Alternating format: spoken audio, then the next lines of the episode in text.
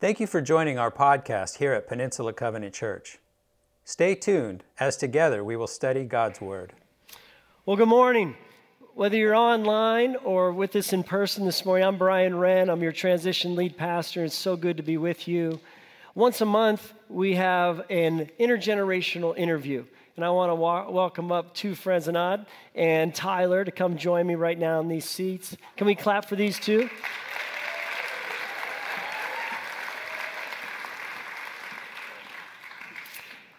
What's great is part of our transition to one gathering brought our generations together. And there's some strength in that and some weakness in that. And one of the strengths is just being together. These guys in blue shirts that were unplanned have really never met each other before. But I know each of them. I know each of their families. And I'm in awe that you're telling me you two have never had a connection? Well, one of the reasons is they're 40 years apart in age, all right?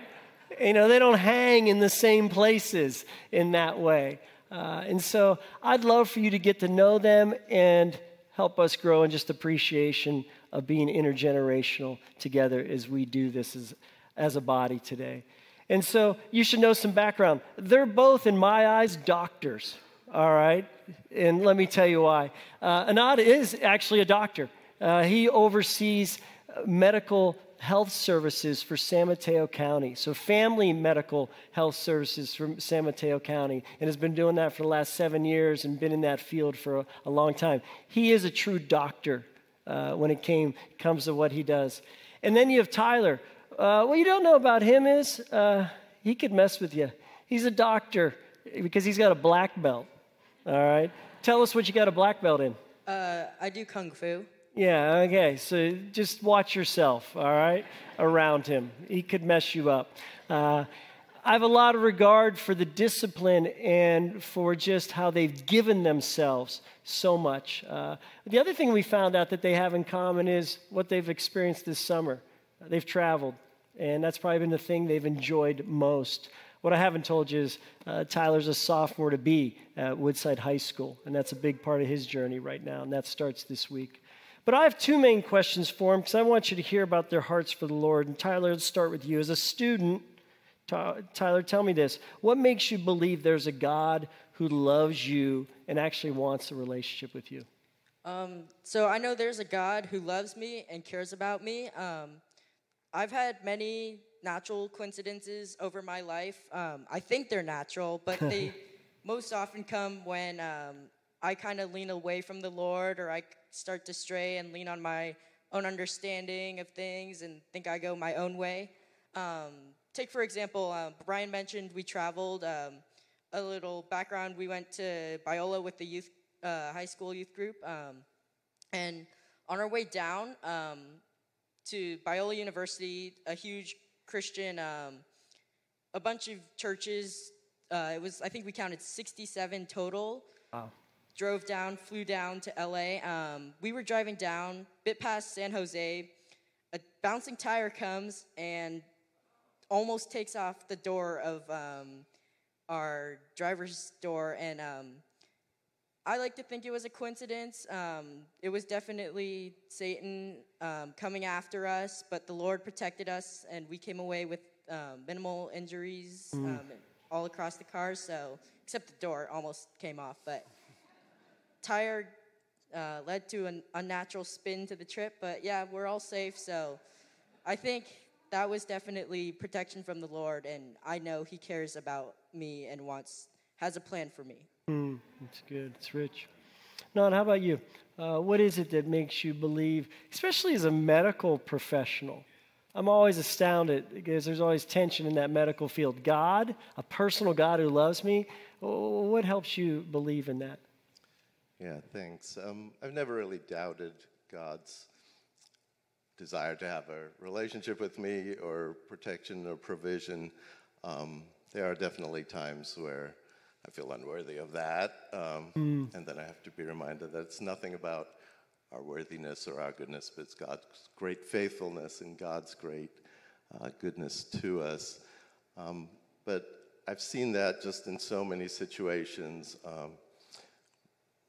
Michelle and I, we didn't think we'd be able to have kids, and God provided, you know, 2 kids for us. My father passed away a couple years ago, but he had 3 cancers, and he had, between those, he still survived for 14 years, and, you know, I believe that's prayer and medical interventions and all those good things. Our older child, Izzy, had significant depression, and God protected them from harm during that time when the depression was worse. So seeing this, I really believe that, you know, God works through miracles, God works through supernatural healing, but he also gave us our brains and our minds and science and technology, and both of those are part of God's plan. Yeah. Are you hearing it? 40 years apart, but 2 men who were saying God's continual provision in the midst of circumstances helps them believe in his love. And we didn't plan that. I sent him some questions. We kind of threw this together. All right. So I just want you to hear that you have 2 people declaring very similar things about why they believe God loves and cares for them. Let's go back to these 3 words for the summer. We're going with gratitude, awe, and dependence. Tyler, you start. It's the last question for you today. Which of these 3 have you really been leaning into, growing in the most? Is it gratitude, awe, or dependence, and why? That's a really tough question. I believe I've grown in all 3, all varying degrees. I would say the most growth for me has been probably gratitude. I've had some very tough circumstances. After the trip to Biola, I unfortunately came down with COVID. That was really tough for me in isolation. The thing I've grown most in gratitude and learned the most probably is taking moments for granted. You can't really take them for granted. I'm sure as I get older, and as all of you know, as you grow up, you can never take a single moment for granted, and what it's tough, you gotta savor it. Life is a journey, and it would not be possible with the Lord. God kind of shepherding me, and I definitely think I'm very thankful for that, and have learned that through many moments over the summer. Gratitude. Thanks, Tyler. Anand, how about you? For me, the word for the summer, and really for the last few years, has been dependence. Michelle and I are figuring out the empty nest thing as our kids are off now, but we've had David home with us for the summer, so that's been great. But, you know, we've had all these transitions, elderly parents. Now my mom's alone, Michelle's dad, he's pretty much blind at this point. My sister-in-law's been dealing with breast cancer. We're, you know, changing relationships, developing new relationships, really changing dynamics of relationships in the family and elsewhere.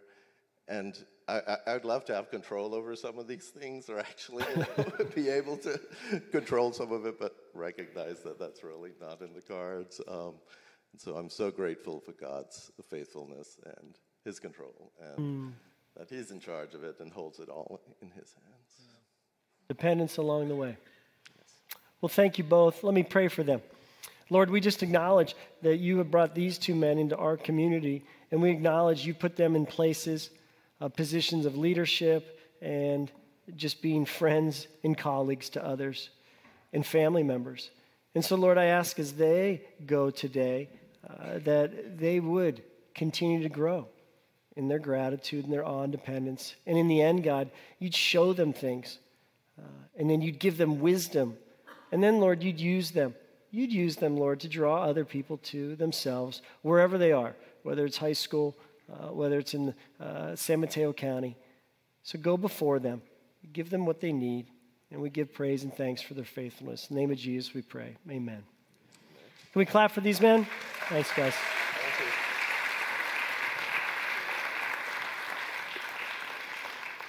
Appreciate you both. So good to be with you today. You can open your Bibles or grab your Psalm slice today. We continue our journey in Psalm 119. And we're in this journey of finding the way Did you just hear two men finding the way? That's the journey we're all on. And as we begin this morning, we really want to focus on this issue of dependence. And I have a picture for you. I wish life with God was this simple as this button of submitting a request. Do you ever feel this way? Wish you just had a button where, God, I have a request right now. God, I have a request right now. And is there an app for that? I have a request right now. But part of what I want us to see today in the psalm is, it is that easy. He's ever present. We're a breath away. We're a moment away. We're a request away of being back in dependence with him.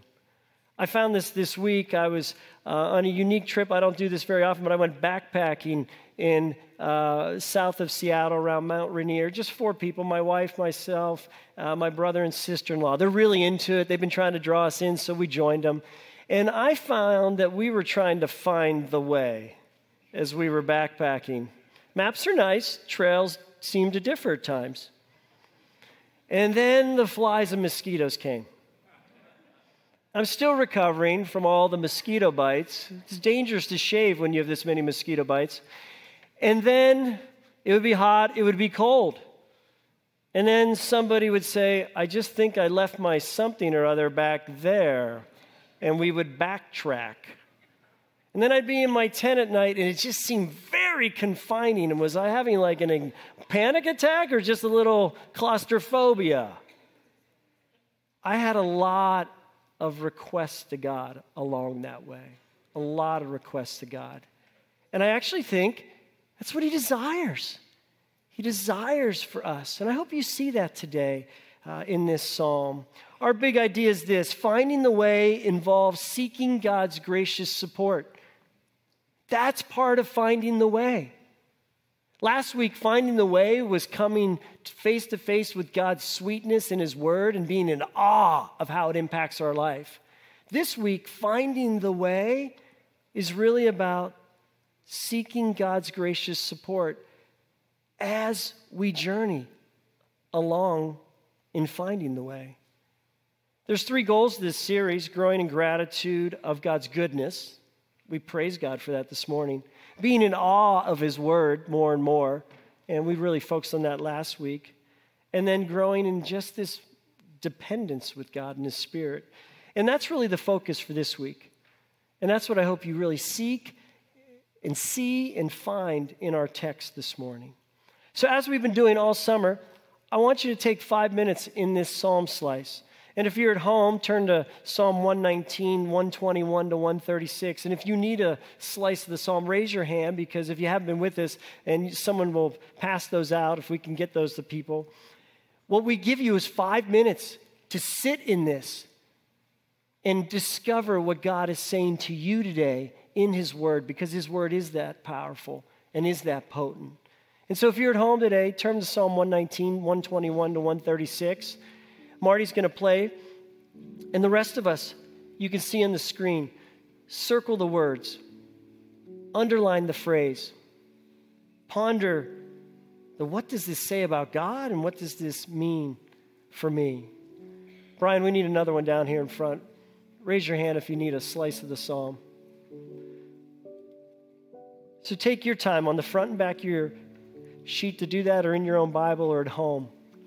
May the Lord speak to us right now.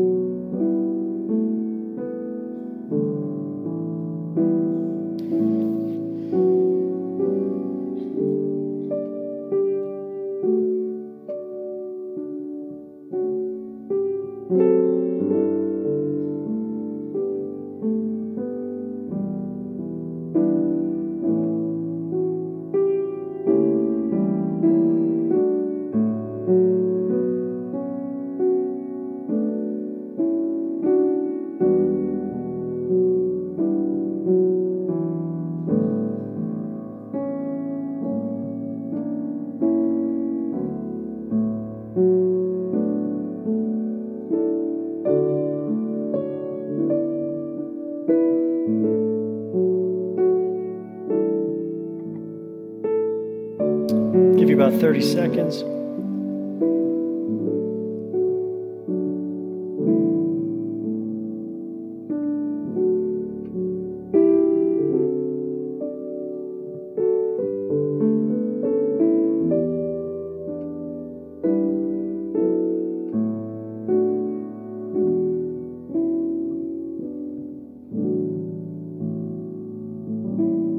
As we've been saying all summer, I hope you find your psalm within this psalm. Maybe it was one line today, maybe it was one word today for you that God is speaking, that draws you back into gratitude or maybe awe or greater dependence. When I look at this passage, there's so much in here, and so I've made a simple outline for us to understand what's really playing out in these 16 passages. When you look at it, when I look at this overview, there seems to be this cadence that's playing out. It starts with declaring allegiance to the way of God. It then, by verse 121, the second half through 126, then comes some requests. Then it draws back into this allegiance from Psalm 127 or verse 127 to 131. There's this allegiance again, declares allegiance to the way. But then back into request from verse 132 to 135. And then back again, finally declaring some allegiance. Let me show you that specifically. So you see the pattern? I'm with you, God, but I have these needs. God, I believe in you, but boy, I have these needs. God, I want to go your way.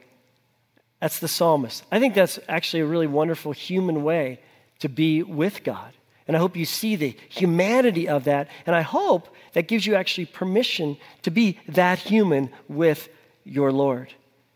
You go back to verse 121. Look how it starts. I have done what is righteous and just, God. I've been trying. All right, I know of your way, and I've been doing it. All right, might not be perfect, but I have been.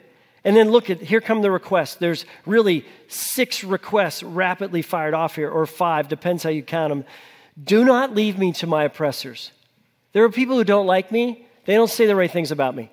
They're against me. Don't leave me to them. I feel vulnerable around them.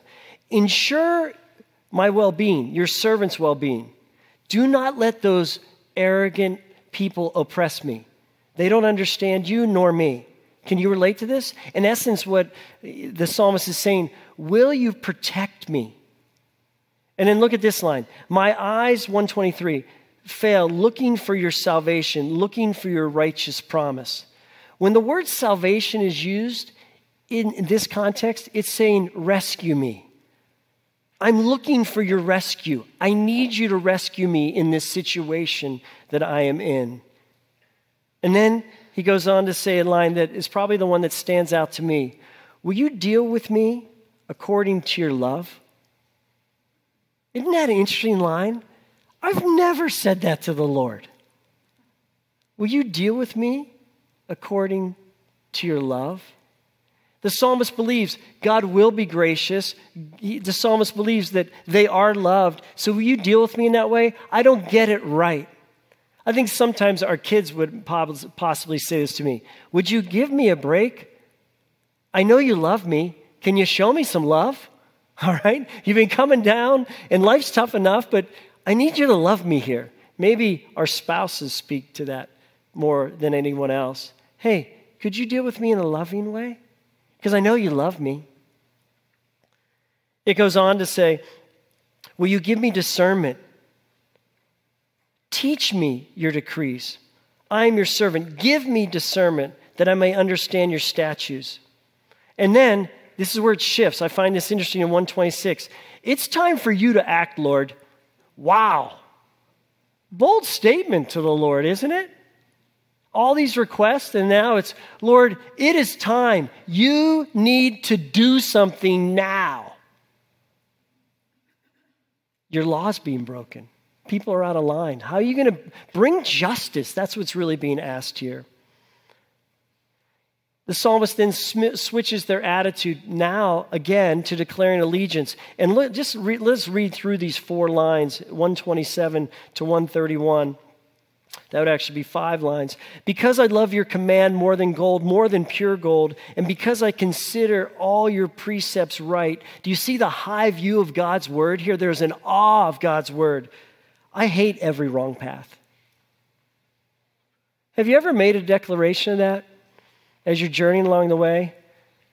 God, I hate the wrong path. Help me not go there. I love what you have. It is so much better than that, Lord. Help me to despise that and want this more. That's a fair statement to God. That shows a heart yearning for God.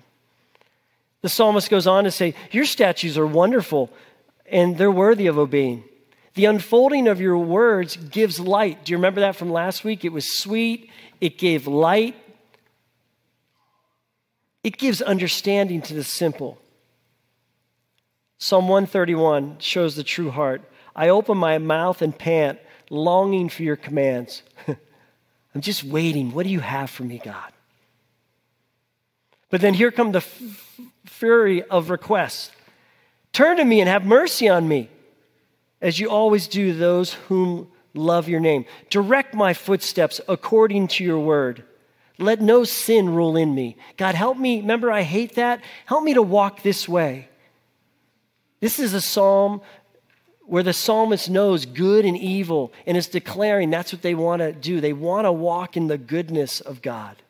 Redeem me from all the human oppression that I may obey your precepts. Will you shine your face on me and will you teach me? And then look at the heart at the end of this. Streams of tears flow from my eyes, for your law is not obeyed. There's a grieving going on here. Do you see the humanity in this? The psalmist, when I first read this, I'm like, you are all over the place. And you're demanding of God.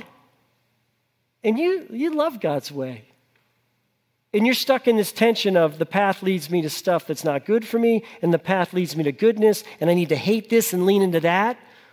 Welcome to the journey of finding the way. This actually gives me hope in the end, because it's not very straightforward. It's kind of stream of consciousness, and it's raw honesty with God. Can you agree? There's a beauty to that the chaos and all that. It leads me to this question, and I hope you can see the macro journey of others with God as we answer this question.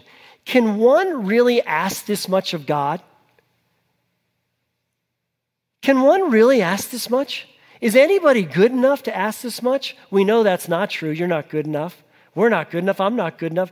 Can you have enough faith to actually be able to ask this? Yeah, I would say. Faith is what gives you the opportunity to have the relationship with God.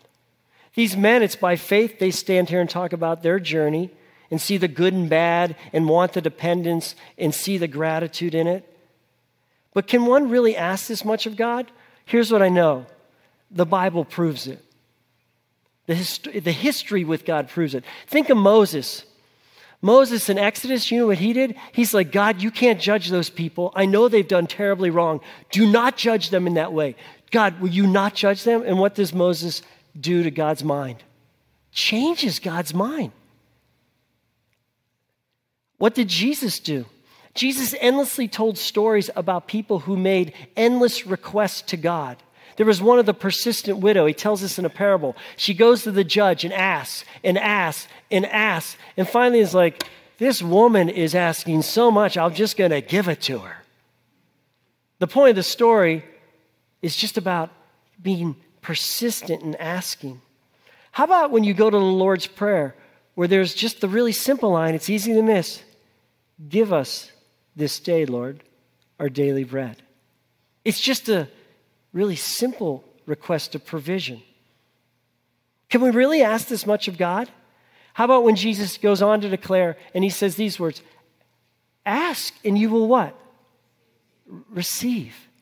He's wanting us to ask. How about Jesus himself in the garden when he asks for the cup to be taken from him, to not experience? Even Jesus himself asked what seemed like the question that couldn't be asked. And then there's Jesus' brother, James. In the book of James, he says this, you do not have because you do not what? Ask.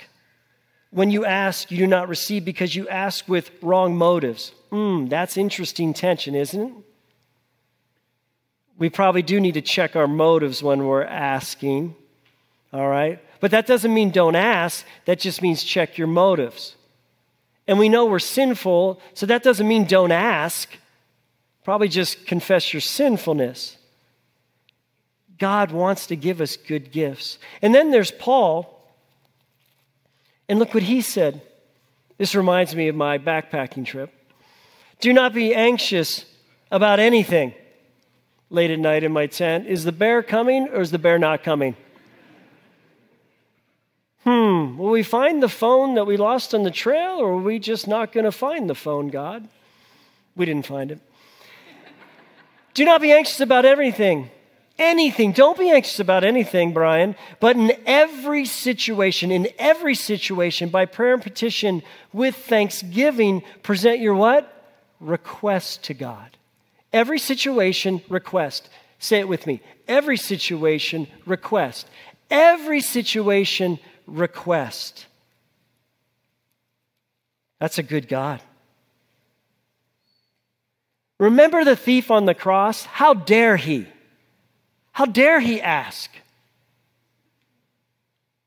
Is there a place for me in paradise? I didn't have the right motives most of my life. But at this point, I'm realizing I'm with somebody special, and you seem to have access to heaven. And I have faith in you right now. Is there a place for me in paradise? Truly, Jesus said, there is. Wow. That's scandalous. Some of us don't believe and want and hope that's true, because that doesn't seem fair. Even somebody like that can ask? Our psalmist is far from the thief on the cross, but close enough. Our psalmist wants to go the way. Our psalmist understands they're not very good at going and following the way. But the psalmist also knows there's this love that's covering them, that they can what? Ask and ask and ask and ask. Here's what I find, and hold this quote. Maybe take a picture, because you'll need to come back to it. Making requests to God results in greater reliance on Him and deeper realizations, regardless if we receive our desired reply. Isn't that interesting? That's what God wants. God wants more than anything for us to grow in dependence with Him, because we might not always get the answer, but He yearns for us to grow in deeper and greater reliance. And isn't it interesting? Sometimes when you ask and ask and ask, you don't get what you want, but what you get is this realization about yourself and your realization about your circumstances, and that is what? Enough. That becomes the answer. So let's remember our big idea today. Finding the way involves what? Seeking God's gracious support by endlessly requesting. You aren't good enough, but you're covered by the blood of Jesus. Faith helps you enter into this journey. All you have to do is say, I believe, or God, help my unbelief, and then ask and be led. So as you go today, what are two ways you need the Lord's gracious support? What do you need to start asking Him about? And this week, could asking be the thing that grows your independence? God, I have no idea what to do in this meeting right now. God, I'm walking to this situation. Will you help me right now? God, I am hungry, tired, and angry. Help me deal with that. Lord, what is next for my future? What if those thoughts and those things just led you as you're going along the way to Him? Will you ask Him? Will you accept His answers? Let's take a moment. Just confess whatever you need to right now, or just ask whatever you need to right now based on what's been said as we move forward this morning. Lord, we give You this moment. Speak to us. This is Your moment. Help us convey to You what we need to confess. Help us grow in requesting. Thank you for tuning in to our message podcast here at Peninsula Covenant Church. We would love the opportunity to connect with you more. We are located in Redwood City, California, and you can find us online at wearepcc.com. You can also find us on Facebook, Instagram, and Twitter by simply searching for We Are PCC.